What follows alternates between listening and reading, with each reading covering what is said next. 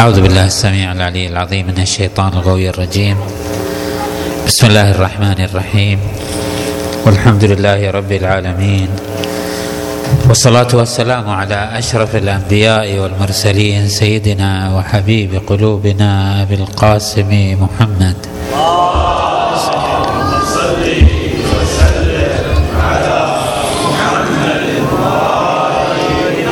وعلى أهل بيته الطيبين الطاهرين. المعصومين الميامين يقول الله عز وجل في محكم كتابه الكريم بسم الله الرحمن الرحيم. وإذ أخذ الله ميثاق النبيين لما آتيتكم من كتاب وحكمة ثم جاءكم رسول مصدق لما معكم لتؤمنن به ولتنصرنه. قال أأقررتم؟ وأخذتم على ذلكم إصري؟ قالوا أقررنا. قال فاشهدوا. وأنا معكم من الشاهدين. صدق الله العلي العظيم. نبارك لكم إخواني أحبتي أهلي هذا المولد المبارك وهذه الذكرى المباركة انفجار النور الإنساني الذي انبثق في عالم الكون وانطلق في هذا الوجود ليشكل محورا ويشكل بثاقة إنسانية ذات أثر ممتد إلى عمق الوقوع إلى عمق الكون بل أنه في الحقيقة هذا الانفجار صلى على محمد وآل محمد. تفضل شيخ شيخ علي. تفضل تفضل. تعال من الناس أبغيك. اللهم صل وسلم على محمد وآل محمد. اللهم صل على ما بعد ابتدي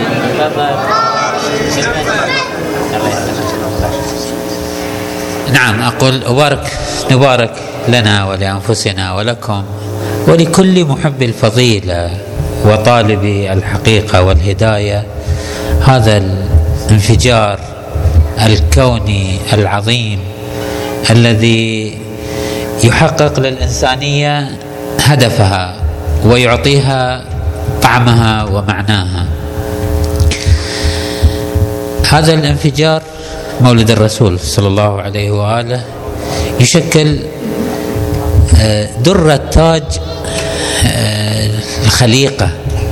يعني كل ما في هذه الخليقة من أهداف من أغراض من خلقت الخلق لأجلك وخلقتك لأجلي. يعني كل ما في هذا الكون الغرض الحكمة الطعم المعنى آه زبدة هذا الوجود يتحقق بخلقة الرسول صلى الله عليه وآله وبوجود الرسول صلى الله عليه وآله. الميثاق الذي أخذ من الأنبياء وأمم الأنبياء بتصديق الرسول صلى الله عليه وآله هذا تتحدث عنه الآية الكريمة. بل تصدقه الوقائع الخارجية الميدانية. يعني لو أغفلنا الشرائع والدين والعقائد والإيمان ونظرنا إلى واقع الحراك البشري لو نظرنا في تاريخ الإنسانية والتدافع الإنساني للمسنا هذا المعنى. ما هو هذا المعنى؟ محورية وجود الرسول صلى الله عليه وآله. منذ هو صلى الله عليه وآله عندما يسأل عن بدء نشأته فيقول ما هو بدء نشأتك؟ فيقول صلى الله عليه وآله دعوة أبي إبراهيم وبشرى أخي عيسى على نبينا وآله وعليهم السلام. عندما ننظر إلى الواقع الميداني للحركة البشرية نجد أنه منذ آلاف السنين كانت الأنبياء تترى على الإنسانية وتدعوهم إلى أمرين أساسيين. الأول هو الدعوة إلى التوحيد وترك الشرك وهذا واضح. كل الأنبياء جاءوا بهذه الدعوة الأساسية. أنه دعوا الشرك والكفر واتجهوا إلى التوحيد. الدعوة الثانية ليست هي شريعة. نعم بعض الأنبياء اولي العزم عندهم شرائع. نعم الأنبياء يدعون إلى العظة والرشاد ودساتير سلوكية. نعم يدعون أممهم إلى نظم حياتية وإلى الالتزام بآداب وسلوكيات. نعم ينهونهم عن كثير من الأعمال القبيحة. ولكن ولكن بالزبدة يقولون لهم انتظروا المبعوث في آخر الزمان. اذهبوا وابحثوا عن هذا المبعوث. كان آه، أتباع موسى عليه أفضل الصلاة والسلام. الذين هم من؟ أتباع موسى اليهود تركوا الأرض الخصيبة في فلسطين. أتباع إبراهيم عليه أفضل الصلاة والسلام. يتركون الهلال الخصيب والأرض الجدباء والمياه العذبة ويأتون إلى هذه المنطقة ينتظرون دهورا بعد دهور. ويوصي كبيرهم يوصي كبيرهم صغيرهم أن انتظر هذا المبعوث في آخر الزمان. النساك العباد يعيشون أعمارهم في صوامع ينتظرون هذا المبعوث أو أحد أوصياء. وصي من أوصياء ننتظر هذا المبعوث. إذا كانوا المسيحيين والتوحيديين أتباع إبراهيم عليه أفضل الصلاة والسلام يأتون فرادى موزعين ويعيشون صوامع فاليهود جاءوا قبائل الذين احيوا المدينة المنورة إنما هم اليهود. جاءوا باحثين عن جبل بين آه، آه، عير ووعير أو شيء من هذا القبيل أحد وعير. الرسل قالت لهم ابحثوا في تلك المنطقة عن شخص سوف يأتي في آخر الزمان. لاحظوا أخواني لاحظوا شباب الأنبياء يبعثون أممهم خلال أزمان متمادية علهم يحظون باتباع هذا النبي أو أحد أوصياءه أو لا أقل شريعته. وأنتم بحمد الله تحظون بها باردة مبردة هينة لينة. أنتم من أتباع النبي الأمي القرشي الهاشمي التهامي محمد بن عبد الله صلى الله عليه وآله.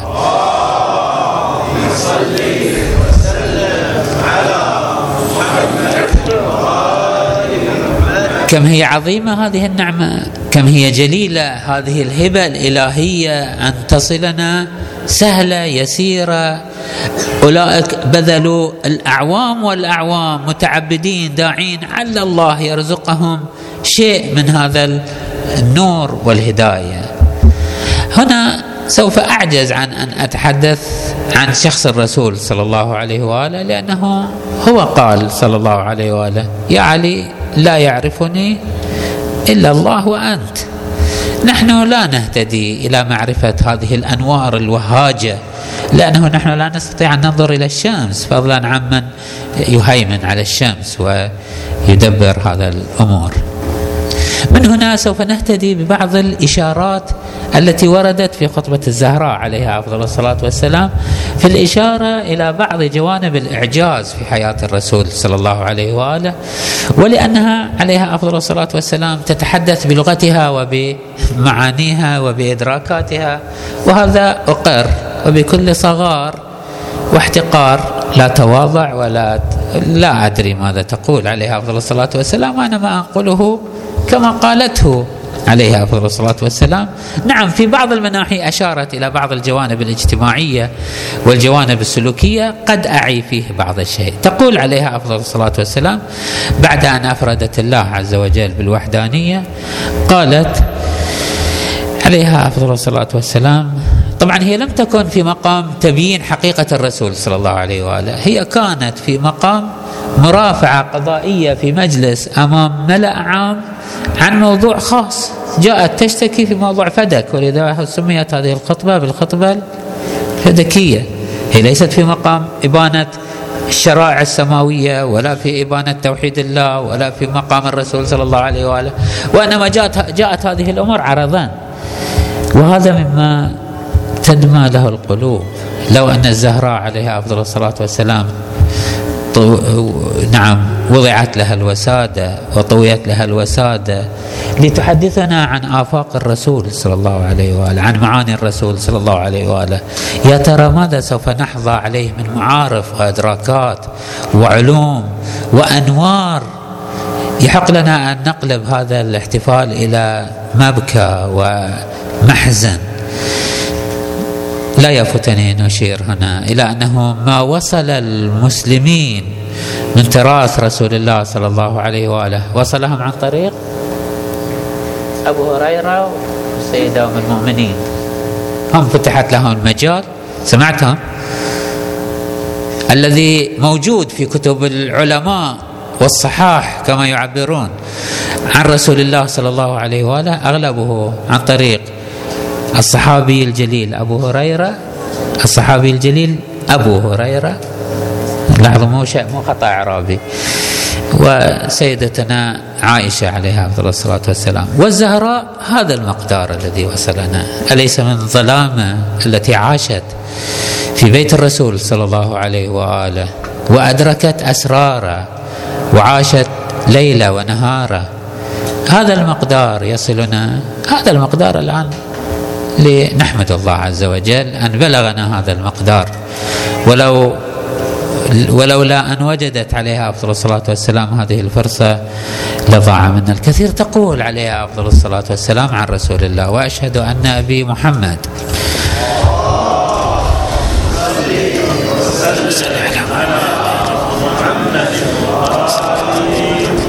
عبده ورسوله اختاره وانتجبه.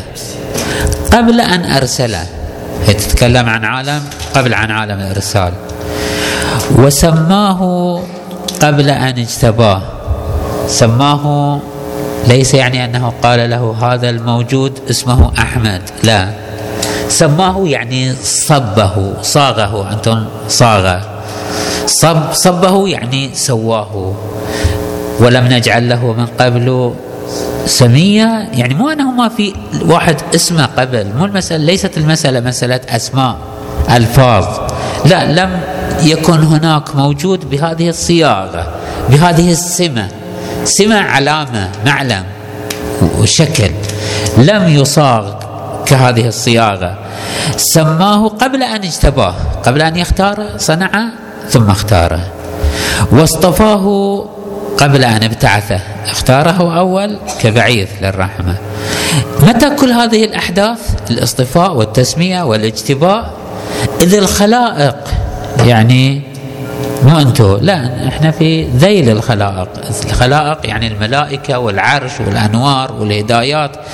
إذ الخلائق بالغيب مكنونة أصلا ما كانت لها ذكر. وبستر الأهاويل مصونة وبنهاية العدم مقرونة. لماذا كل هذه الأمور علما من الله عز وجل؟ بمآيل الأمور يعني يعلم الله عز وجل كيف ستسير الأمور عندما يخلق الله هذا الخليفة ونحن نحن ونحن الخليفة الذي هو نحن كيف ستكون المعادلة وسوف يكون هذا الموجود هو محور كمال هذا الوجود لعلمه عز وجل بمآيل الأمور وإحاطة بحوادث الدهور ومعرفة بواقع الأمور. أشير هنا اتباعا لما فهمته من كلام الزهراء عليه أفضل الصلاة والسلام إلى ثلاث جهات إعجاز في حياة الرسول صلى الله عليه وآله. الجهة الأولى من إعجازه صلى الله عليه وآله والتي أقر بها العارفون هو أنه صلى الله عليه وآله إنسان ولد في القرن السادس الميلادي في الجزيرة العربية. كل دراس ذلك الزمان وذلك المكان يقولون أن التجمع البشري في ذلك الزمان كان في سلسلة الحضارات البشرية. يعني الأمم آه، الفرس الهنود يقال ولن اجعل هذا الحديث يقال أن بعض الملوك كان آه، يجمع كل الأمم في بعض أعياده. يوم عيد عند ملك الفرس مثلا. الآن ما أذكر أي الملك لكن ملك لنقل ملك الفرس. يأتي بالهنود ويأتي من أهل الصين ويأتي ب آه، ويأتي بالعرب. وفي مجلس عامر ويقول لهم لهذه الأمم كل واحد من هذه الأمم رئيسهم يقوم ليقول لنا ما هو فخره وما هو نتاجه بماذا يزايد الأمم؟ فيقوم الصيني مثلا ومن ذلك اليوم هذه القصة موجودة في بعض كتب التاريخ. فيقوم الصيني فيقول نحن عليكم السلام ورحمة الله. ماذا يقول الصيني؟ كما يقوله اليوم. يقول نحن أهل الصناعة والإبداع والفن نخلق لكم من هيئة الطين استغفر الله. امسحوا هذا المعنى. نعم يقولون أنه نحن من أهل الصناعة والإبداع وفعلا كانوا هم أهل صناعات من سالف الدهر. فيقوم الهندي فيقول نحن أهل الحكمة وفعلا هم كانوا أهل فلسفات يعني أقدم الفلسفات البشرية منسوبة إلى الهند وأهل الهند. فيقوم الفارسي فيقول نحن أهل النظم والتقنين. وطبعا حتى في زمن الخلافة الراشدة للمسلمين كانوا يستعينون بالموالي في تنظيم آه، تقنينات. هم أهل تقنين. فتلتفت الأمم إلى العرب. تقول لهم وأنتم؟ أهل ماذا؟ لا صناعة لا فلسفات لا آه، نظم لا قانون. تعيشون هكذا تصفهم الزهراء عليها أفضل الصلاة والسلام. أنه كنتم على شفا حفرة من النار مذقه الشارب نهزة الطامع. الأمم كانت تعتدي عليكم كيفما كان. ما كانت عندكم منعه كنتم متشرذمين لا تملكون من أمركم شيء. كنتم مجموعة قبائل متحاربة. كنتم متفككين متوزعين. وليس فقط على مستوى السلوك وعدم وجود حكومة ونظم ومنهج بل حتى على مستوى الفكر.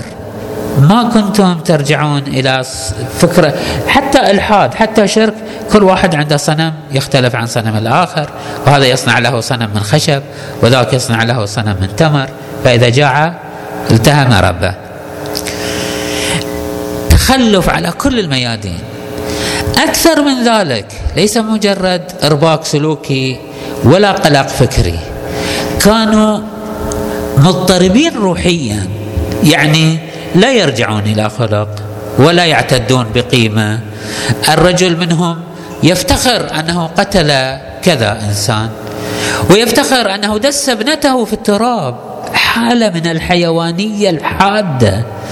عندهم من الفخر أنه غزونا بنو فلان وقتلناهم وأخذنا اسراهم هكذا يفتخرون بالسفك والقتل. عندهم قيمة إنسانية أن تكون جبار قوي. لذلك لا يرى في المرأة ولا يرى في الضعيف ولا يرى في الفكر ولا يرى حتى في الصناعات. وإلى يومنا هذا بقيت منها بقية. يرى أن الصناع هؤلاء دون الرجال فوق النساء. هكذا مزاج جاء الرسول صلى الله عليه وآله لينقل هذه الأمة من هذا الحضيض الحضيض السلوكي الحضيض الإدراكي والفكري. الحضيض الأخلاقي. لعله هذا المعنى لا يفي بغرض ما أريد أن أقوله. أبنائي إخواني لعله الذين في قريب عمري أو أصغر. جرب أن تغير بعض مباني ابنك الفكرية. حاول أن تصلح حالته النفسية الروحية. تجد أن هذا من أصعب الأمور. هذا من أشق الأمور أن تجعل من ذاك الولد اللئيم تجعل منه كريم. أن تجعل من هذا الإنسان البخيل تجعل منه كريم. أن تنقله من حالة اعتياد الكذب إلى الالتزام بالصدق. عملية شاقة صعبة. محمد بن عبد الله في الثلاثة وعشرين سنة نقل هؤلاء البداة الذين كانوا يفتخرون بكل هذه القيم بكل هذه السفاسف بكل هذه الآداب ينقلهم إلى أرق وأنعم. وألطف ما يمكن أن يكون فيه الإنسان. عندما يقع من مثل آه، آه، لعله أبو ذر. بعض الهنات تجاه آه نعم المؤذن لرسول الله بلال فقال له في بعض النزاعات أنه يا ابن السوداء. فذهب بلال اشتكى إلى رسول الله صلى الله عليه وآله. طبعا هذه أصل أن تشتم أحدهم بلونه. هذا ليس من أدب الدين وليس من المعايير الإنسانية. فجاء أبو ذر إلى رسول الله صلى الله عليه وآله وهو لا يعلم بشكوى آه، بلال فقال له رسول الله صلى الله عليه وآله إنك امرئ فيك جاهلية. بقيت جاهلية في نفسك في ذاتك ما استطعت أن أنظفها إلى الآن والرسول في مقام صلى الله عليه وآله في مقام تنظيف أعماق مكنون هذه المفردات الإنسانية الاستثنائية التي اختارها الرسول صلى الله عليه وآله كأبي ذر ليصنع منه إنسانا سويا. تعرفون ماذا صنع أبو ذر؟ جاء إلى بلال ووضع خده على الأرض وقال له لا أرفعه حتى تقطع خد ابن خد هذا البياض بسواد قدمك لكي يزول من نفسي هذه الجاهلية. لاحظوا هذا النحو من المعالجة العميقة. لن أستطيع أن أفي بهذا البعد من الإعجاز النبوي الذي استطاع من خلاله من خلاله صلى الله عليه وآله أن يزرع في نفوس هذه الأمة هذه القيم وهذه المباني ولكن أشير إلى أحداث تعطي انطباعا ولو مجملا عن هذا المعنى. هناك واقعة تاريخية جزئية عفوية ثانوية قد لا يكون لها كثير دلالة ولكن أريد أن أنطلق منها. ثم أشير إلى بعض الأحداث إشارة معنونة لأنكم تعرفون. عندما رجع رسول الله صلى الله عليه وآله من بعض الغزوات وفي الطريق نزلوا العرب عندما ينتقلون من منطقة إلى منطقة بعيدة كل مثلا كذا مسافة يعرسون ويجلسون وينامون ويستريحون ثم ينطلقون إلى نقطة ثانية وثالثة ورابعة وهكذا إلى أن يصلوا إلى هدفهم، لذلك السير في ذيك الأيام كانت تستغرق شهور، أليس كذلك؟ صلى على محمد وآل محمد. صل وسلم على محمد في بعض المواضع في النزول ذهب ذهبوا ليجلبوا لهم ماء فاختصم مهاجري وأنصاري. عبد لمهاجري وعبد لأنصاري. يبدو أنه عبد الأنصاري كان عبدا لراس النفاق. ابن أبي سلول. اسمه؟ عبد الله بن أبي. فهذا آه، رأس المنافقين كان وجه القوم. ما حد يأخذ الماء قبله لأنه اللي يأخذ الماء أول يأخذ الصافي النقي. ثم الذي يأخذ تاليا يأخذه مشوبا ببعض. فعلى كل حال اختصم كل من العبدين على أنه من الذي يأخذ الماء أول؟ لأنه سوف يعطيه لسيده وسيده يجب أن يشرب الماء اولا. ليست المسألة مسألة صفاء ماء بمقدار ما أنها المسألة مسألة آه، علو آنف. ما حد يريد يشرب.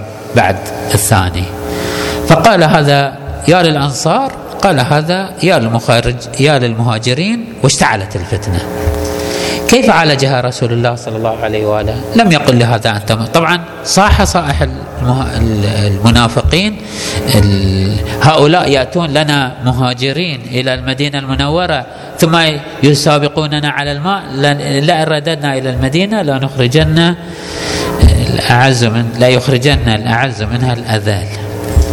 يعني سوف نريهم أنهم أذلاء وسوف نخرجهم مثل ما جاءوا. كيف عالج الرسول صلى الله عليه وآله هذه الواقعة وهذه الفتنة وهذه النار المشتعلة؟ لم يقل لها لهذا أنت مصيب ولا لذلك أنت مخطئ. وإنما قال لهم قوموا ارتحلوا لا نجلس في هذا المكان آه، غير المبارك. فقاموا يقطعون الطريق. وبدل أن يقطعوا المسافة المعهودة ويستريحوا قال لهم الرسول صلى الله عليه وآله استمروا في السير. وظنوا أنهم سوف يأتيهم المعرس الثاني يستريحون أجهدهم التعب. فإذا برسول الله صلى الله عليه وآله يقول لهم استمروا إلى المرحلة الثالثة حتى يقول راويهم حتى أن أحدنا ما أن تطأ أرضه على الأرض حتى ينام.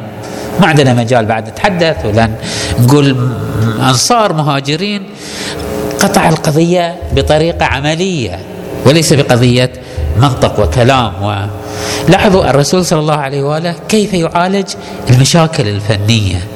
كيف يزرع المعاني في النفوس؟ كيف يدفع الشجارات وال افهموا كل الأحداث التي وقعت في زمنه صلى الله عليه وآله بهذا الفن والإبداع الإداري الحكيم التصنيع. لاضرب لكم أمثلة. كلنا نعرف آه نعم يوم الراية التي أعطى فيها أمير المؤمنين عليه افضل الصلاة والسلام علي بن أبي طالب راية فتح خيبر. هذه لها قصة قبل أن الرسول صلى الله عليه وآله أعطى الراية لاحدهم فذهب وقاتل ورجع وهو يجبن قومه ويجبنونه. فاعطاها الثاني فذهب فاتحا ورجع منسحبا وهو يجبن قومه ويجبنونه. ماذا فعل رسول الله؟ لم يعطها الثالث لم يعطها أمير المؤمنين. وأنما قال أيها الناس سأعطي الراية غدا رجلا.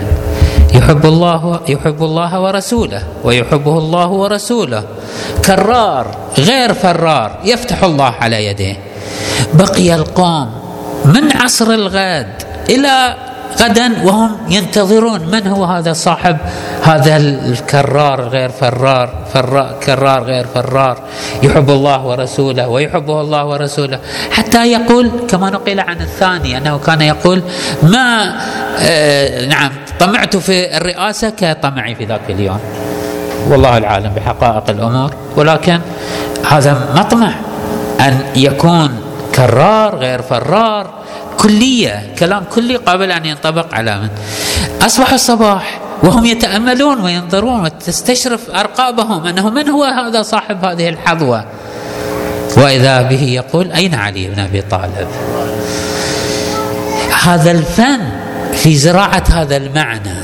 هو كان يستطيع أن يعطي الراية من المرة الأولى علي بن إذا كنت تعلم أنه كرار غير فرار ويفتح الله على يده افتحها من البداية. مثال آخر. يريد أن يزرع لاحظوا فن إبداع صياغة الأمة صناعة الأمة. هو ليس سوف أقول ماذا ليس. في مسألة آه نعم سورة آه التوبة. أعطاها لبعضهم أن أذهب وبلغ سورة التوبة. في مثل قرية المدينة المنورة عندما يخرج شخص مثل آه أبو بكر مثلا وبسورة نزلت على رسول الله ليبلغها هذه أمر مثير أمر كبير ويخرج إلى مسافة. يعني يبقى أسبوع أسبوعين الناس يعرفون الكل يعلم أنه أين فلان؟ اهله بيته عشيرته قومه أهل المدينة. الذين يتابعون شؤون المدينة كلهم سوف يعلمون أن أبا بكر خرج مرسلا من رسول الله صلى الله عليه وآله بتبليغ هذه السورة للكفار التي تنطوي على البراءة من الكفار. في أيام الحج أمر جلل عظيم. ليس أمرا سهلا. وإذا بالموضوع ينقلب. أنه اذهب يا علي وخذ السورة لأنه جاءني جبرائيل وقال لا يبلغها إلا أنت أو رجل من نفسك. المسألة ليست خطأ وليست اشتباها وليست عدم تقدير ثم بداء المسألة مدروسة في كل الأمور. أوضح نموذج لعله في هذا الباب. هو في رزية الخميس. عندما اقترب وفاة الرسول صلى الله عليه وآله وأمر بدوات وكتف فاختلف القوم. قام من يقول آتوه بدوات الكتف لو كتب الله لو كتب لنا رسول الله صلى الله عليه وآله يكتب لنا كتابا لا نظل بعده أبدا لا يحصل خلاف نستقيم إلى جاد على جادة الطريق إلى يوم القيامة. هكذا كتاب يمنعه خصومة البعض لو كان سياسيا صلى الله عليه وآله لقال أخرجوا هؤلاء الممتنعين أنتم أيها القابلون اذهبوا أتوا عشر دفاتر وعشر أوراق من عشر آه نعم أقلام المسألة ما تستعصي. لكنه صلى الله عليه وآله عندما أغمي عليه وأفاق وقيل له نأتيك بدوات وكتف نأتيك المسألة ما يوجد امتناع مطلق. هناك من تمنع هناك ولكن عندما قيلت الكلمة أن الرجل يهجر. قال أما بعد الذي قلتم؟ فلا. المسألة ليست مسألة كتابة والمسألة ليست مجرد هيمنة سياسية. لو أراد صلى الله عليه وآله أن يصنع له دولة سياسية تحكم هو وعياله ولا يصاب ابنه الحسين بشيء ويكون للحسن عليه أفضل الصلاة والسلام لن يكون أقل شأنا من غيره من هؤلاء الملوك الذين ملكوا أعوام وأعوام يستطيع. لكنه ليس في مقام أن يصنع دولة. هو يريد أن يزرع نبوة. هو يريد أن يحقق قيم مفاهيم معاني. ليس مجرد سلوك ولا حتى مجرد أفكار. هو يريد أن يزرع قيمة يزرع معيار. ولذلك إخواني أحبتي أهلي في هذا المجلس الشريف كل ما نعيشه اليوم من نعيم إدراك في هذه المعاني لا تتخطفنا الداعشية ولا تتخطفنا الكذائية ولا تتخطفنا كل هذه المفاهيم لأننا نمتلك علي بن أبي طالب الذي زرعه رسول الله صلى الله عليه وآله في أعماقنا بجهده وجهاده ونضاله ووعيه وفهمه وإدراكه. صناعة نبوية معجزة. ولذلك ولذلك هذا المعنى وهو أن الرسول صلى الله عليه وآله كان هو صاحب التأثير الأعمق في عمق التاريخ وصاحب القدرة الأعلى والأضخم في التأثير على حركة الإنسانية. لا تحتاج إلى إيمان بالله وإيمان بغيب وإيمان بملائكة وإيمان. طبعا الإيمان بها فضيلة ولكن أقول أنه حتى بالمعايير المادية حتى بميزان المنطق الأرضي. لو أتينا بأهل التاريخ والمعرفة بحركة الناس والإنسان نقول لهم من الموجود الذي استطاع أن يصنع في واقع البشرية تاثيرا ايجابيا أو سلبيا؟ من هو الأول في صناعة هذا التأثير؟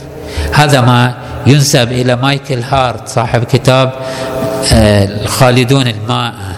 عندما نريد أن نتصدى لتشخيص من هم الأكثر تاثيرا في حراك الإنسان نجد أن الأول هو محمد بن عبد الله. عليه